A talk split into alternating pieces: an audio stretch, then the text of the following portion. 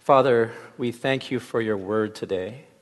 And we thank you for your Holy Spirit who fills us. We pray that your Holy Spirit will help us to understand what you are saying here. Help us to know what it means for us in our life. And by this living word, strengthen us to be powerful instruments of your grace in this world. In Jesus' name we ask. Amen. Please be seated. Well, yes, as my name tag says, I am Dan Gifford. And um, it, was, uh, it was, I guess, inevitable that one of the kids thought I was David. I have a twin brother named David, so I was called David all my life. And then uh, I've been working with a guy named David for 20 years, and so it's happening again. um, and we're going to be talking about names today, too. We're going to find out how important names are. This is a very exciting reading that we hear today, and I'd like you to look at page 814. It's exciting because prayers are answered in very vivid ways. Uh, do you remember last week at the end of chapter 9? Uh, David was preaching about how Jesus saw the crowds and that Jesus had a deep, powerful compassion, love, because he could see that they were harassed and they were helpless. People who were like sheep without a shepherd, they were lost spiritually. And Jesus loved them. Uh, do you know people like that who are in your life? who are, live near you or who are in your family. Last Monday, a number of us met together in that chapel back there to pray, and it was a really good evening of prayer. And one of the things we did was to break up into small groups and to name one person in our life who is far away from God or who has wandered away from God, who, does, who has never known God, and to um, ask God to draw them to Himself. To pray that they will come to love and trust the Lord Jesus. And we committed ourselves to praying for them over the next uh, weeks and months before our next uh, prayer gathering. Uh, and this, uh, I think, praying that way gives us a love and a compassion for people around us. And I think that God probably uses that to send us to those people as well. um, we are like the laborers then who are sent into the harvest. And in our verses that we are re- reading today in chapter 10, Jesus answers that sending prayer. Uh, 12 people get sent out to do exactly what Jesus has been doing in his ministry. And it's an incredible scene. Uh, that number 12 is actually very important for us today uh, significant, significant number. Uh, a few uh, years ago, our family went down to Seattle for a very short vacation in spring break. It, ra- poured rain the whole time. But one of the notable things that we saw were banners on buildings with the number 12 on it. And in the stores, you saw mugs with the number 12, and t shirts with the number 12, and anything else you could think of, toothbrushes with the number 12 on it. And we couldn't figure it out. So uh, I asked somebody eventually about it, and they said, Oh, that's about the Seattle Seahawks football team. Uh, there are 11 men on the field, but the crowd is so vocal and so enthusiastic and so intimidating that it's like having a 12th man playing against the opposing team. So the fans very proudly think of themselves and call themselves number 12, the 12th man. Uh, now, the Seahawks have very little to do with our passage today. Uh, not much to do with God as well, although it can be like a religion in Washington, oh, you find, except for the fact that we also, as Christians, are defined in a way by number 12, too. That's because in Genesis 12, God promised Abraham that he would be a father of a great nation. And the promise was God said, I will bless you so that you will be a blessing, and through you, the nations of the world will be blessed. And so God created Israel with 12 tribes in order to be the, mean, the means of his grace in the world.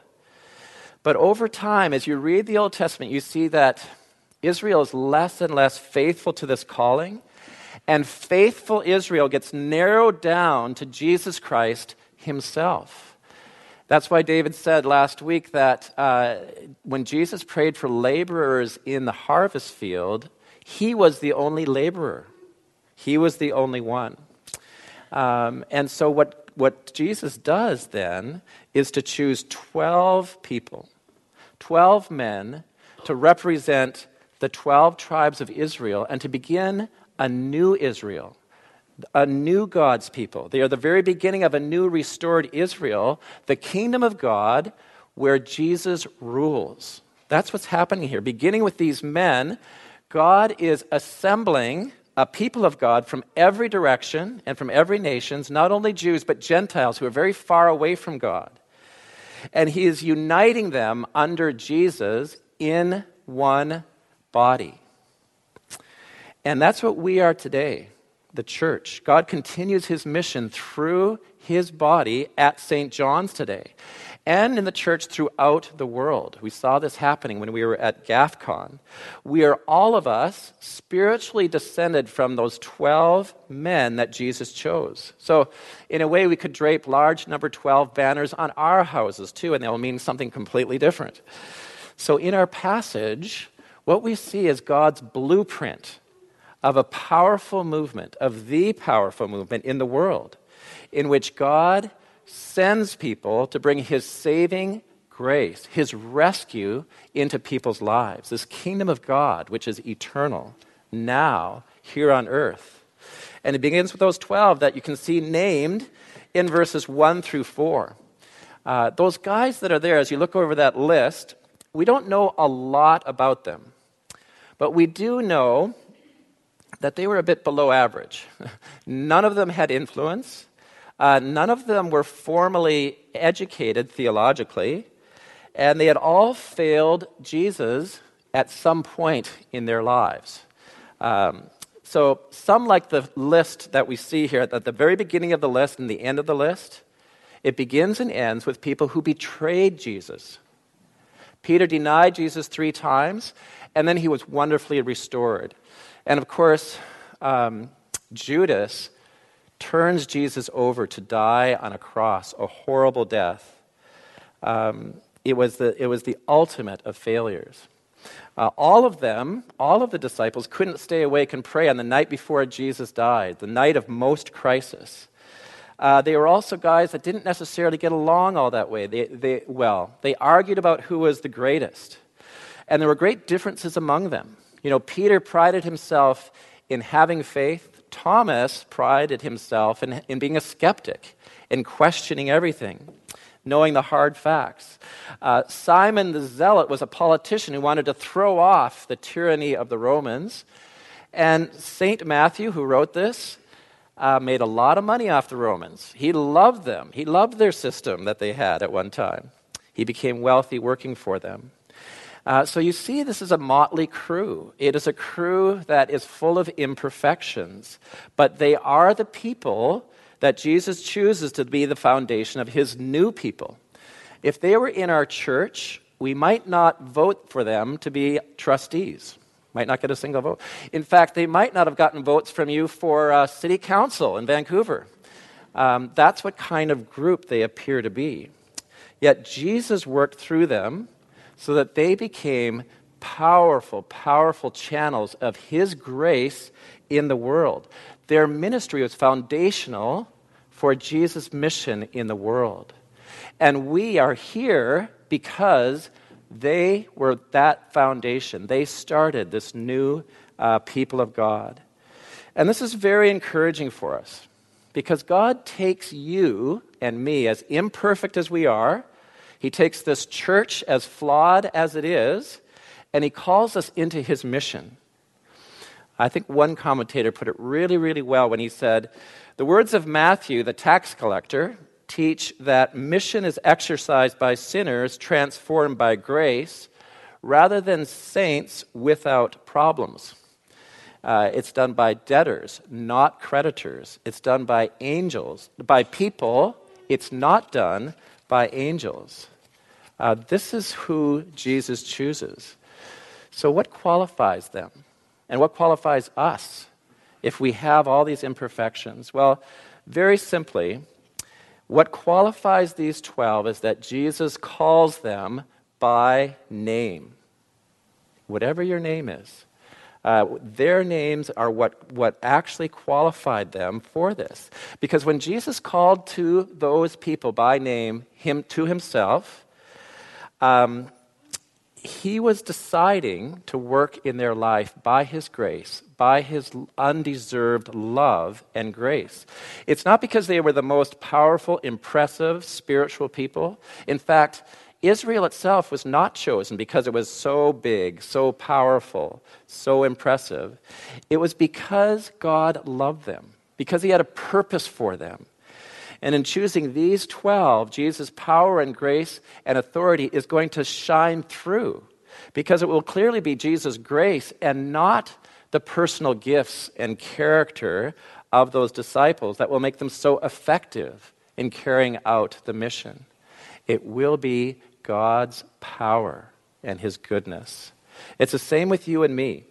Uh, Jesus calls you by name, he sends you simply because he loves you, because he has designed you to be a channel, an instrument of his grace.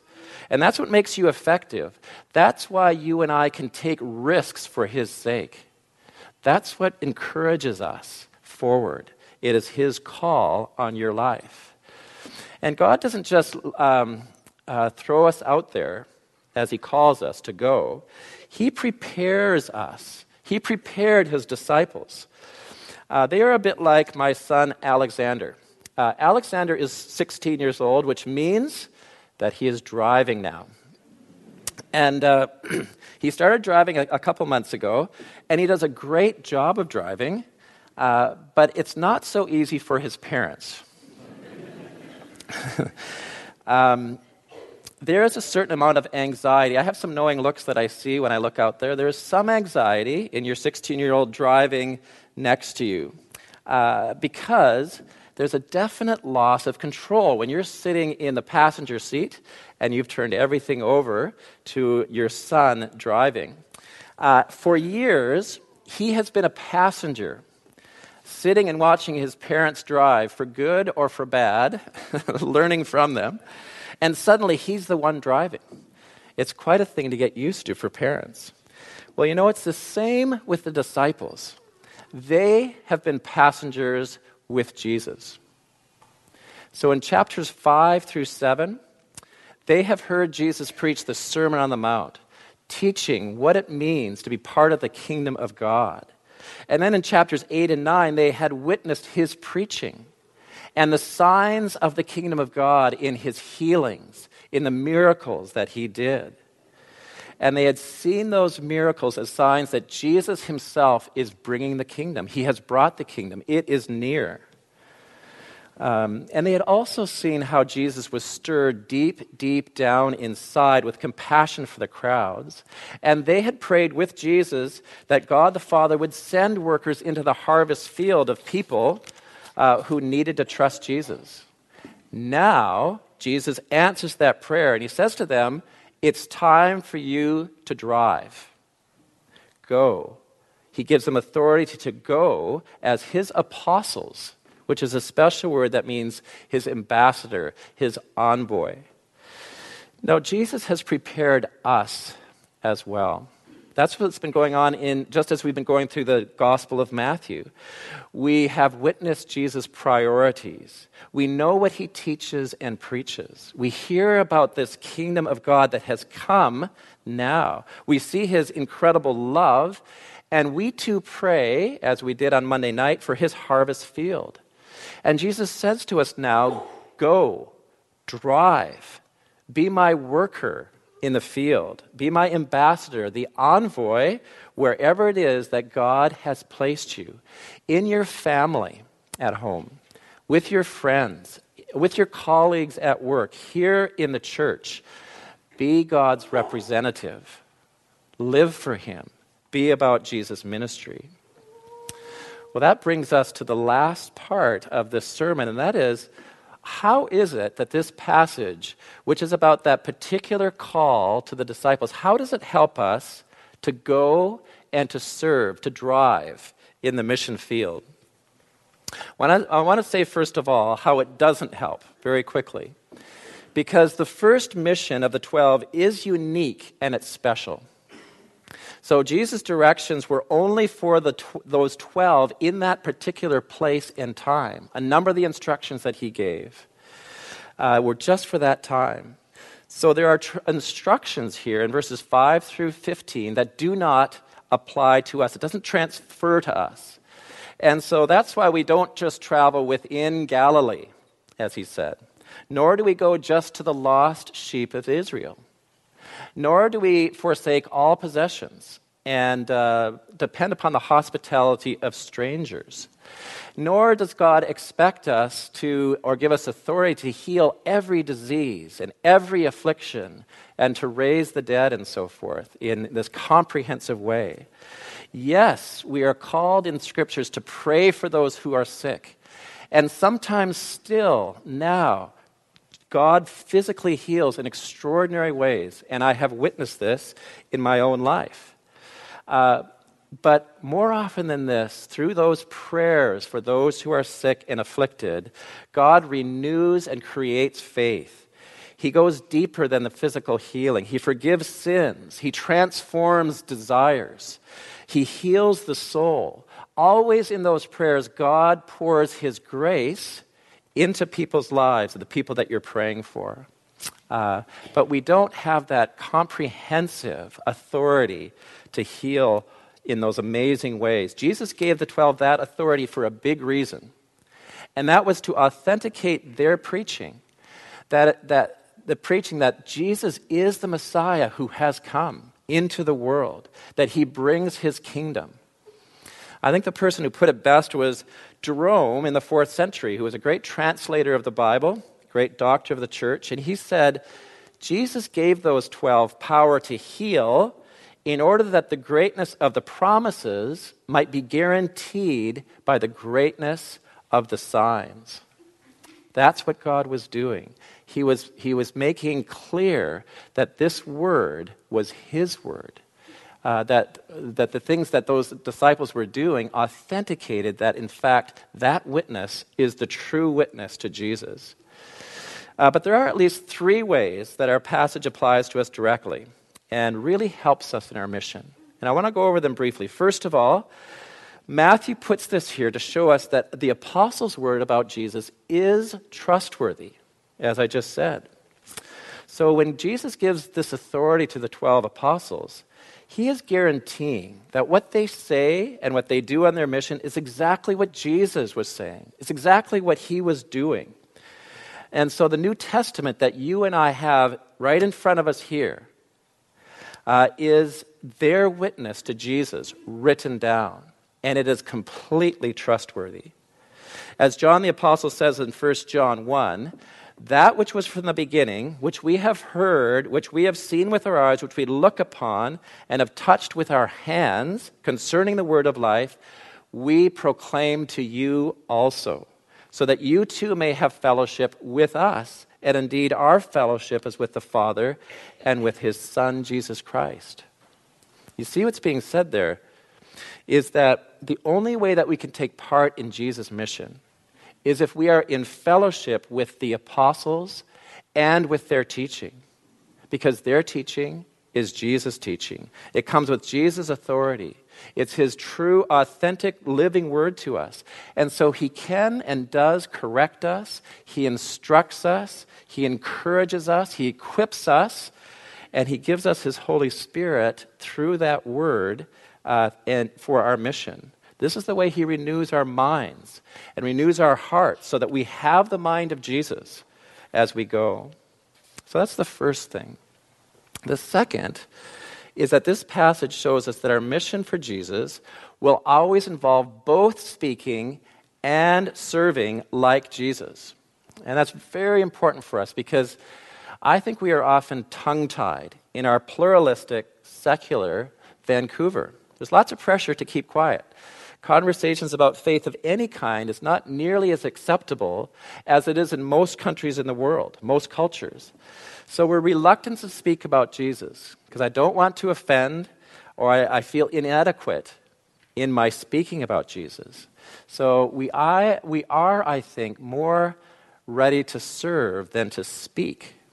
But there is a shallow blessing that comes with even the greatest act of self giving in service. Because if we don't tell about Jesus, there's no healing of the soul. It doesn't go deep. There's no reconciliation with God. There's no knowing the love and forgiveness of Jesus, which is the very reason why you are serving, because you know that love, the reality of the living Lord Jesus.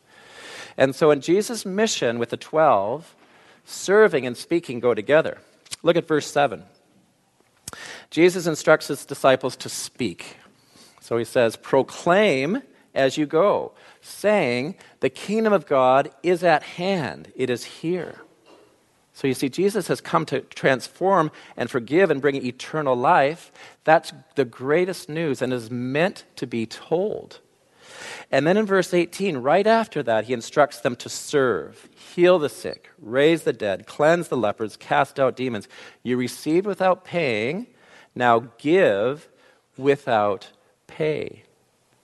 You see, Jesus is telling them to proclaim Jesus and to live a life consistent with that message, with Jesus himself. You have received from God grace freely given. Give to others that grace freely.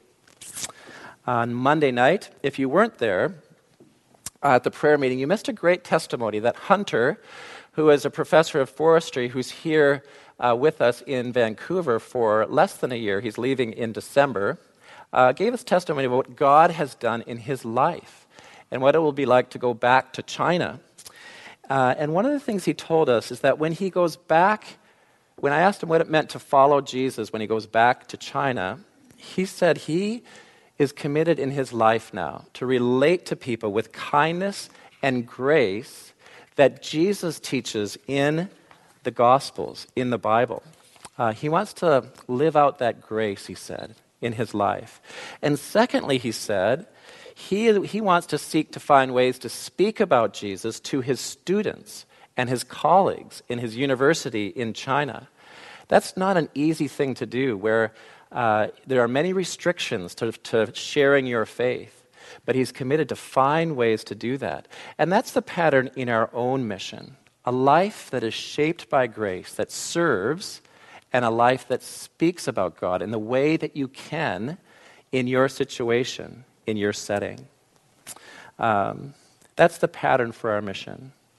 And finally, the last thing this passage shows us is that our mission, very simply, is to be representatives of Jesus. That's what we are about in the world as Christians. You know, Jesus sent the 12 as on his behalf as his ambassadors. That's why he gave them his authority to speak and do miracles. Uh, those 12 begin the new Israel. And in that new Israel, the people who are part of it, which is you and I, become a royal priesthood, becomes a nation of priests. Um, representatives of God is what a priest is. They represent God to the world. And that's why in 1 Peter 2 9, Peter, one of the twelve, teaches that Jesus has made us all a chosen race, a royal priesthood, a holy nation, a people for his own possessions, that you may proclaim the excellencies of him who called you out of darkness into his marvelous light. So you see, God sends us a priest. Um, God sends us to be a priest as Jesus' representatives to bring his good news, to bring his rich, rich blessings, and to bring his gracious rule to the people that you know.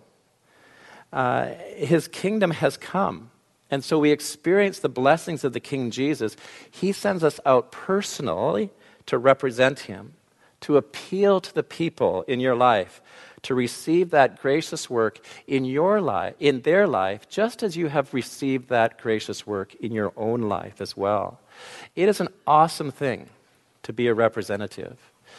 Because when people receive you, Jesus says here, um, they are receiving the peace of Jesus.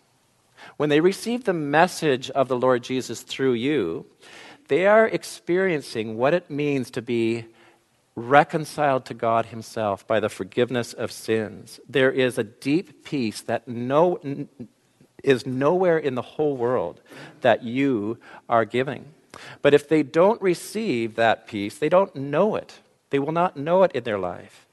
And it's a critical ministry that verses 14 and 15 tells that whenever the apostolic message about Jesus is proclaimed, a mini sort of last judgment is in progress.